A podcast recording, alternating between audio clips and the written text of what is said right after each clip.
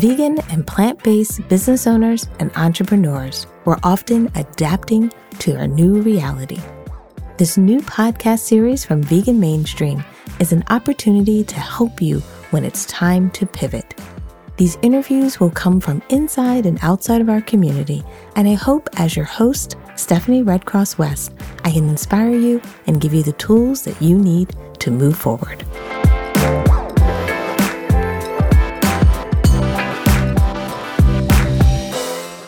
Hello, everyone, and welcome to our next interview. I'm excited to have our guest today.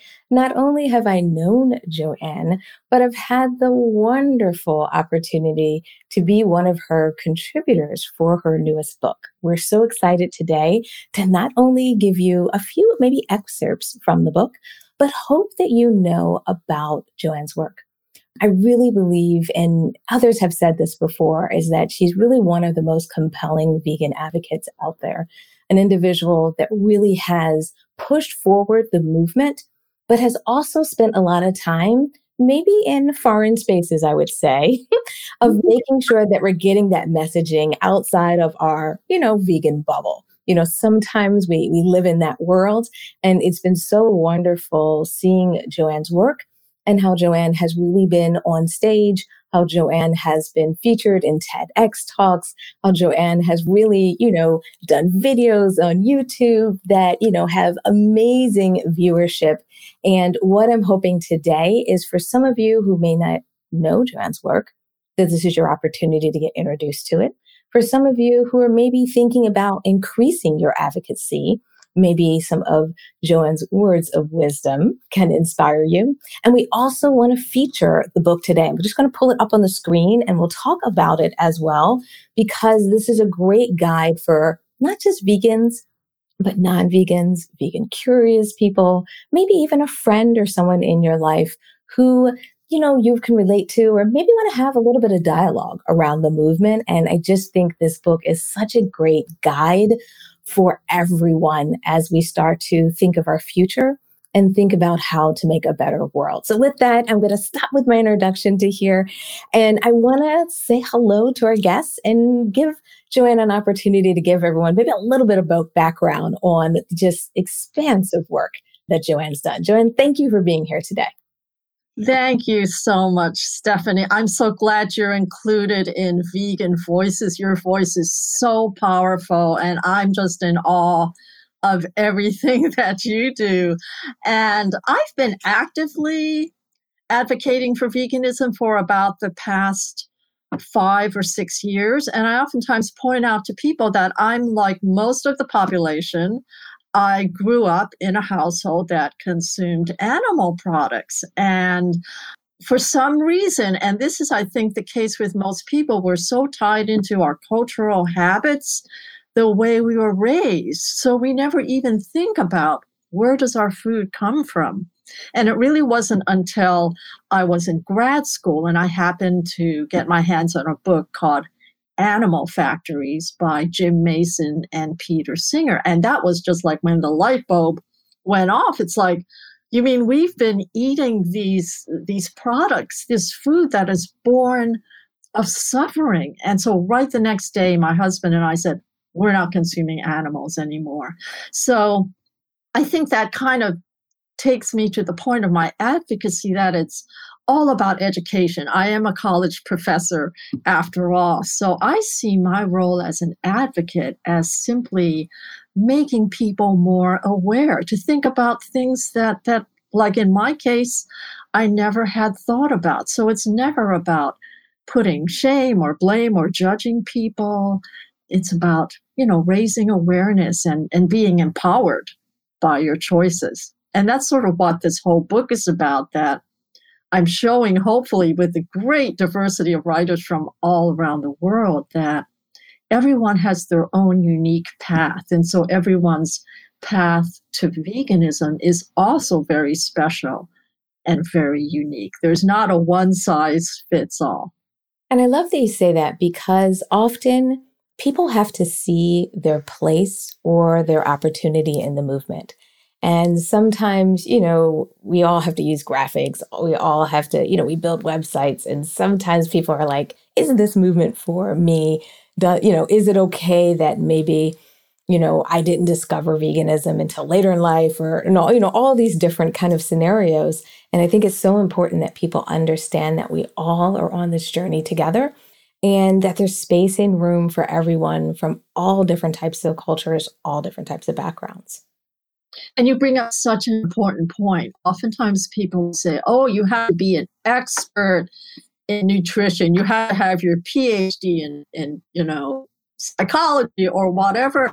But if you're a human being and you think about what you eat, you think about taking care of your friends and family, you think about the relationships you've had with animals, which we all have, all of us have our own unique ways to speak about what veganism means. And just as kind of a sample, I was jotting down the other day some of the writers, and they do such an amazing diversity of, of different things, such as I'm just going to kind of list some of them.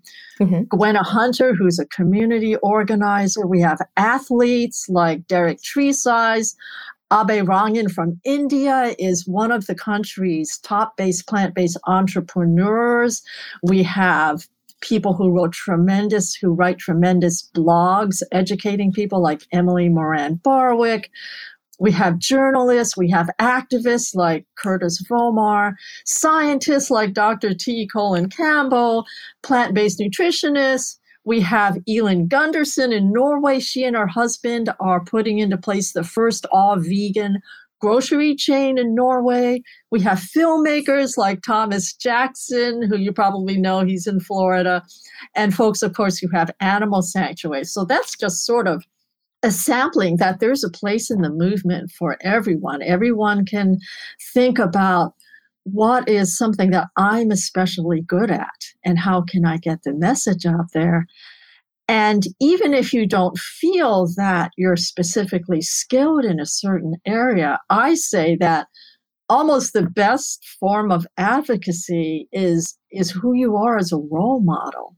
You know, people may come up to you and say, "What do you do to stay so healthy?" Or they they see you in a situation in a restaurant, maybe they ask you a question How come you don't consume animals? And just showing the vibrancy and the energy of who you are in lots of ways, that's, that's perhaps the most positive way to be a vegan advocate, just by being who you are. And I love that you say that because often people might think that you have to be on stage to be an activist. Right. You have to be in certain circles or you have to you have to be a public figure to step into this world. Or even some of our kind of audience who are business owners, many of them may struggle because they say, Well, I'm already so busy with my business. How can I be an advocate? How can I do activism as well? And I think it's so important for people to understand that A, sometimes who you are is a piece of that and then incorporating it into your passion, incorporating it into your profession, incorporating it into your business are great ways that we can all kind of be advocates. And it doesn't necessarily mean that, you know, we have to go full time, uh, you know, to be effective. And I love the way you say that because you're the perfect example of someone who has really wed the two things, you know, your veganism plus your entrepreneurship and your business interests and things. So people, I think, can find parts of their lives that they may not necessarily think of as being vegan advocacy. And it's even stronger when you tie the two together. And for me, as an educator, it's been speaking, but it's also been music. I don't know if you're aware that I'm actually a music professor and I'm a classical concert pianist. So I have, over the past few years, and this is a direction that I want to pursue more, I've used music in conjunction with talks or lectures or videos or those kinds of things. There's a fantastic organization called Compassion Arts Festival based in Massachusetts, and I'm starting to do. Oh, I wasn't aware of that. Yeah, Compassion Arts Festival. They had their annual festival. It was like a week long. It took place this past November. It was all virtual, and it's a chance for visual and musical and dance and all kinds of artists to use the power of the arts to get the message across. And I found that that's so powerful because, especially with music I was realizing over the years how music is another sensory pathway, right? It's another way to reach your emotions because as a listener, you know, when you go to a concert and you're really immersed and moved by the music, that affects you on a really deep level. Absolutely. I found that, that that's an avenue that I want to pursue even more. So for everybody to to see what unique abilities and gifts they have. Everybody has unique abilities through which they can promote a more compassionate lifestyle. Absolutely. And I think that's one thing I hope everyone takes away today. So let's talk a little bit more about the book. I think for a lot of people who maybe don't have it yet, maybe we want to give them a little bit of taste. Do you want to pull out a couple excerpts? Do you want to maybe just highlight a couple pieces that might be inspirational for individuals? Or if people are thinking about getting the book or have read about the book, you know, this might be a good kind of sample so that they can know that they should go buy it right after today's interview. So, speaking of, of buying the book, again, it's Vegan Voices and it's available on Amazon. If you buy it on Amazon, be sure to leave a good review. Um, you can also go to the publisher's website, and the publisher is Lantern Publishing and Media, and their website address is lanternpm org. And they have so many amazing books that that promote compassion in the world whether it's about veganism or animal rights or social justice or humane education. It's a fantastic fantastic company. So just to kind of highlight a few of the writers and since we're talking a lot about advocacy curtis volmar who lives out in berkeley california and he talks about simply to just get involved. And this is just a short excerpt. He says, just start. There will never be a perfect moment when you have all the right equipment, the best content, or the most viewers. You will figure out best practices along the way. You'll get immersed in the broader community, acquire new ideas, and gain more credibility as time goes on waiting for perfection, buy in from the masses, or 100% support from everyone near you will have you waiting for an eternity. So he says, as long as your activism is nonviolent and is centered on the animals, your work will be a net positive for them. And Thomas Jackson, who some of you may know as the director of the fantastic documentary Prayer for Compassion, he talks about how he attended the yearly Animal Rights National Conference in Washington, D.C., and he went to a talk by vegan psychologist Claire Mann. And she talks about how, if as advocates we send very negative confrontational messages that that triggers the fight or flight response and what thomas learned from that experience was the power of positive messaging. So he says, This is why I believe that when we speak from a place of compassion instead of judgment, we stand a better chance of our message being heard. And he talks, goes on to talk about how the sad truth of animal agriculture is that it has been intentionally hidden from us. So he talks about positive messaging. And then maybe the last person I'll, I'll give an excerpt from is Lynn Sylvan. And she's an example of someone who has founded a grassroots organization. Hers is based in Eugene, Oregon. It's called the Eugene Veg Education Network. And she's a tireless advocate. And I love you know, just her positive outlook. Her essay is called Beyond Joy. And she talks about how It's exciting to be the revisionist of one's own life. Whose life are we better able to revise than our own? And she goes on to say that there's great joy to be found not only in doing things right, but doing the right thing. So this book is filled with with so many inspiring messages and also very deeply personal stories. And just in the process of editing the book I became so motivated and just felt empowered because it really drove home the point that that it's all of us together you know? It's all of us serving all of these diverse roles that are pushing veganism forward and i love that because as we try to move veganism forward we don't have to try to find the perfect way. Right. Or even, you know, the idea of waiting until it's perfect and right and all everyone's yeah, bought yeah. in. The idea is that we can all kind of do our part. And by us all moving forward, the movement moves forward, sometimes in small ways, sometimes mm-hmm. in big ways, sometimes in, you know, ways that are earth shattering, but also often the movement forward is the is the true key. And maybe that goes into you know, one topic I'd love for us to talk about is some of the fatigue that people are feeling. I really want to make sure that people feel kind of inspired, not just from today's interview, but generally because it's been a challenging couple of years.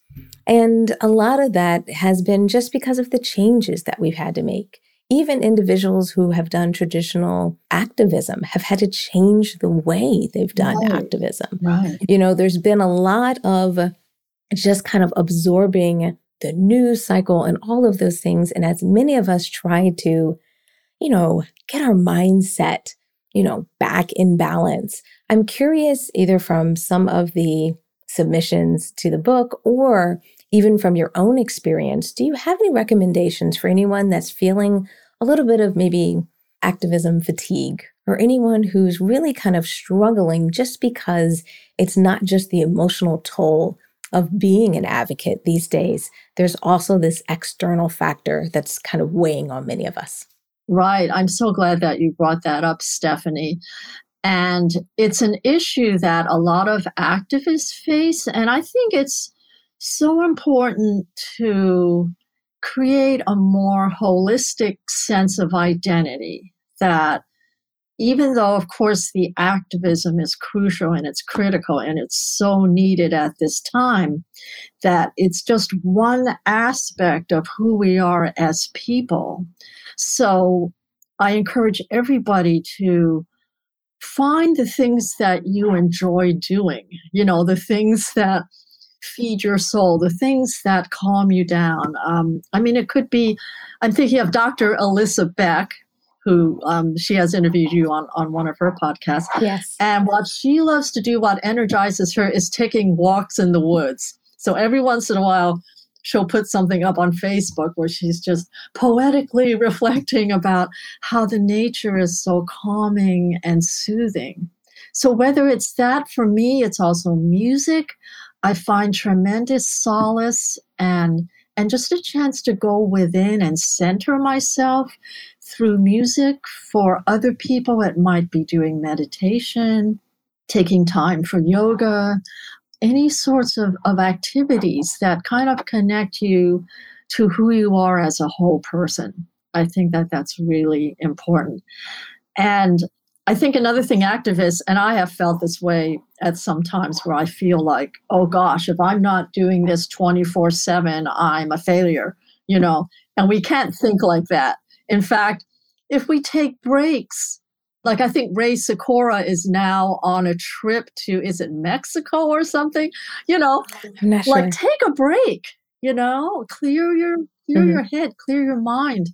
And by going away from something, for a little while and kind of letting your subconscious work on things and not being so engaged in it at such a highly conscious level all the time. If you take a break and come back to it, then you'll have even more energy to devote to it. You may even have some new perspectives. So finding time to you know, it might be a month, a couple of weeks to, to get away from the intensity of all the work, I think is really, really, really important.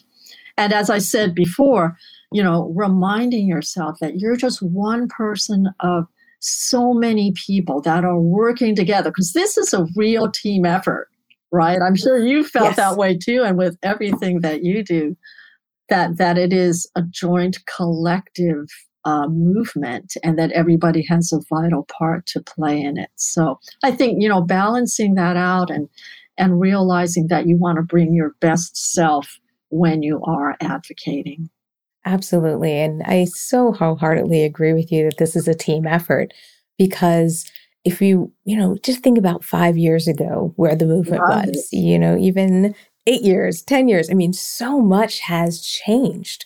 So much has changed in the players.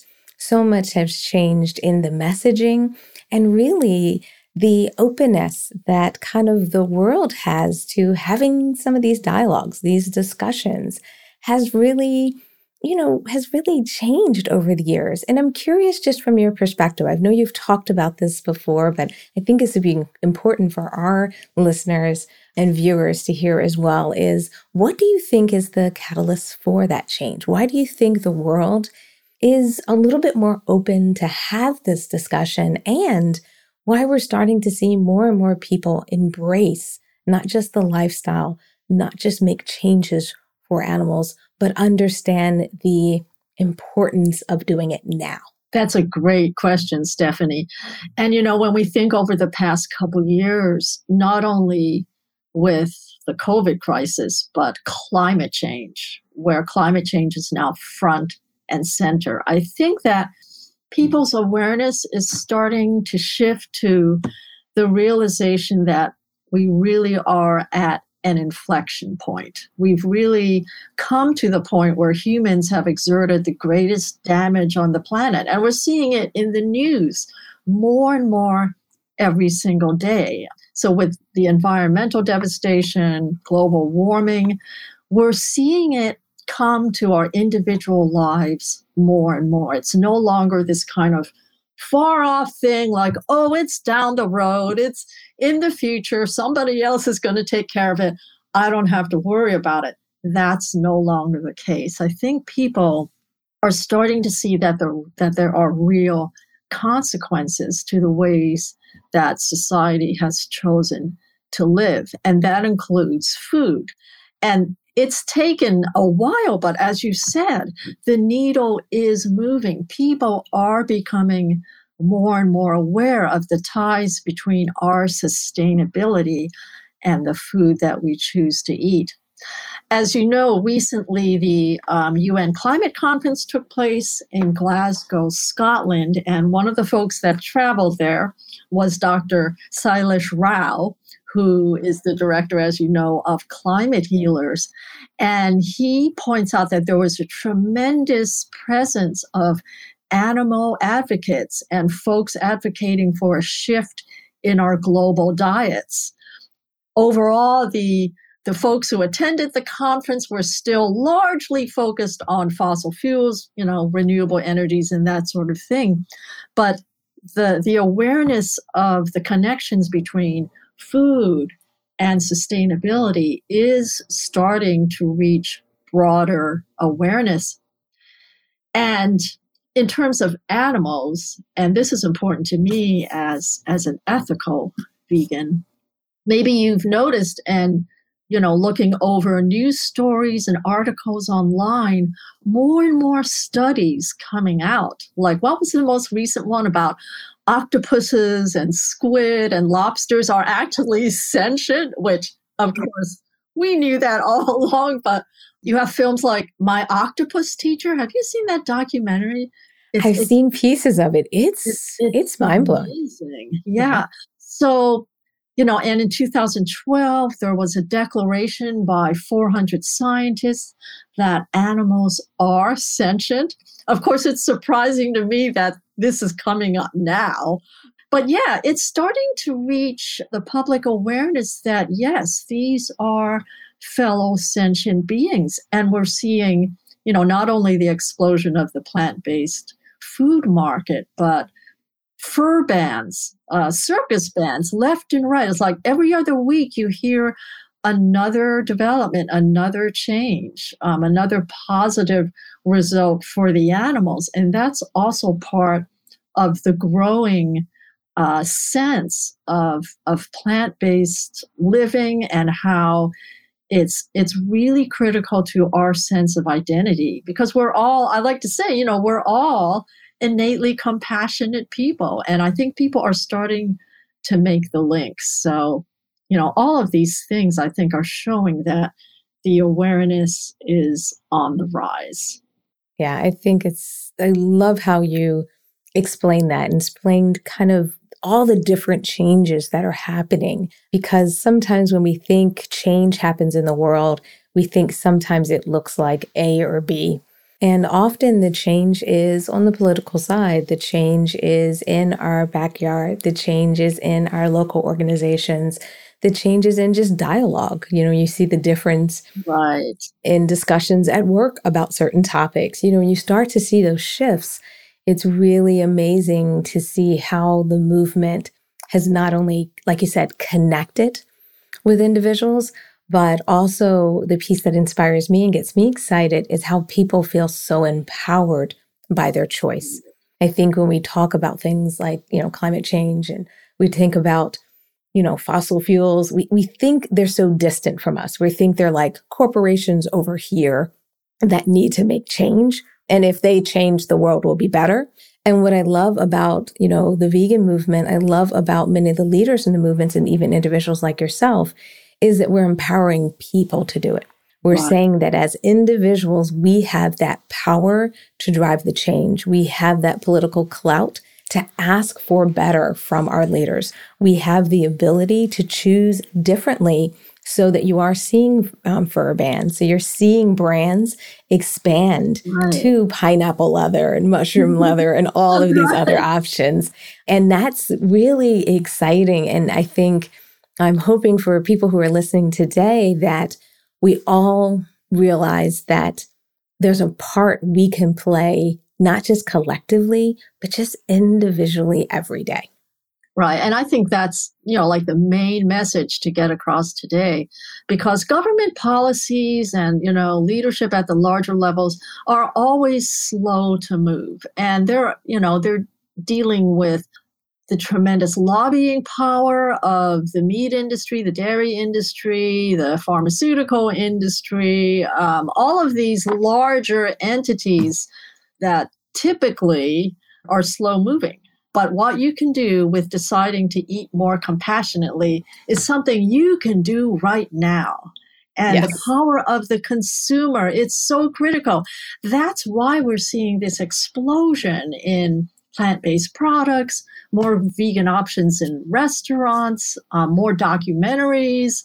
You know, all of these developments, they're happening because of what we as consumers are doing. So, so that's that's a wonderful wonderful, important point to bring across the power of every single person to make a difference. Absolutely. And as I'm noticing, we're coming up on our half an hour, so we're probably going to be wrapping up our interview today. I just want to maybe give you an opportunity to give any final thoughts, especially as people are maybe inspired today, as people are, you know, thinking about their year. You know, we're in this interesting time in January where many of us reset, where many of us set goals, where many of us maybe reevaluate what our plans are for the year or want to do something different. Do you have any recommendations or, and I know this is a question I'm throwing at you here, um, but do you have any recommendations on what people should think about if they are thinking about setting a goal for the year around advocacy? Or around, you know, taking on maybe a little bit more activism or finding a way to be more active in the movement. I'm just curious if you have any mm-hmm. recommendations. I would say just an overall recommendation is to be connected to as many different people as you can. And you can do this at the local level. There are meetup groups all around the world. Um, there's one here in Richmond, Virginia, where I live. Reach out, contact people. Social media is is just amazing. the things you can learn, the people you can reach out to and make those contacts and learn. I mean, I, I'm constantly learning all the time. I actually have this notebook in different categories like nutrition, health, environment, advocacy. And as I'm, you know, surfing the internet or talking to people, going to conferences, I write down everything I'm learning. So I think it really comes down to be curious, learn as much as you can. And based on all the knowledge and insight you're gaining, that will give you the power to then decide gee, what do I want to do with my life? What's really important to me? And, and to not be afraid. Um, oftentimes, I think people feel that they have to do like everyone else is doing. And I think we're at a time now where it's so important to look inward and think about and then act upon what is truly of greatest value to us. Oh, that is so beautiful and such a wonderful, you know, message to for all of us as we're kind of marching into this new year and all the possibilities that the new year brings. So, one thing I just want to do is make sure if anyone wants to get in contact with you, I also want to just remind everyone where they can purchase the book as well. And if you're on social media, give them their your social media handles because I just want to make sure that as people are inspired and want to reach out or support your work, they know how to do it. Right. Yeah. So again, the book, if you go to Lantern Publishing and Media's website, which is lanternpm.org, you can purchase the book there. I'm on Facebook, Instagram, Twitter, LinkedIn, and my website is vegansmakeadifference.com. And I should mention a special feature of that website is I include very short stories by folks around the world who have gone vegan. And that's an, also a wonderful way, in addition to the book, to learn about the path that people have taken. So, yeah, there's there's just so much out there, and I invite everybody to learn as much as you can and be inspired to go vegan or to speak up and advocate for veganism in your own unique way. Well, that was a perfect way to wrap up the interview. Thank you. Thank you so much for joining me today. Thank you for sharing some wisdom. Thanks for sharing the excerpts as well, because even as an owner of the book, sometimes it's nice to hear them again because it's just getting it back in your ear just reminds you or, you know, gets you back in in balance. Um, and it's just been so beautiful to hear your not only wisdom, recommendation, and advice, but also hear about your journey and your stories. Thank you, Stephanie, and thank you for everything that you do. Absolutely. So, thank you everyone who has joined us live, or if you're listening to this as part of our podcast series. We love, love, love having you, whether you join us when we do them live or listen to them later on or pass them on to a friend.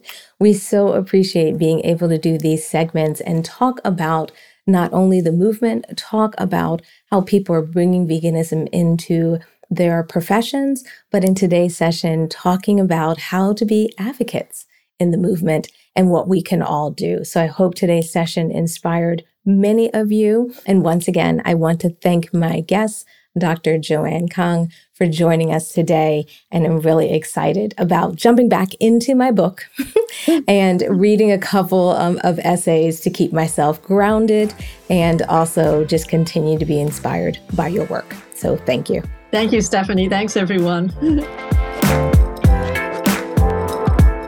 Thanks for listening to Pivot, our vegan business interview podcast. This is recorded as a live streaming session, so I hope you'll join us for future interviews as well. We offer these interviews to help vegan entrepreneurs stay connected with the vegan business community. If you're interested in more in depth insights or training, please consider subscribing to one of our premium podcasts, Going Solo or Fix It. Visit veganmainstream.com to learn more or click on the links in the show notes.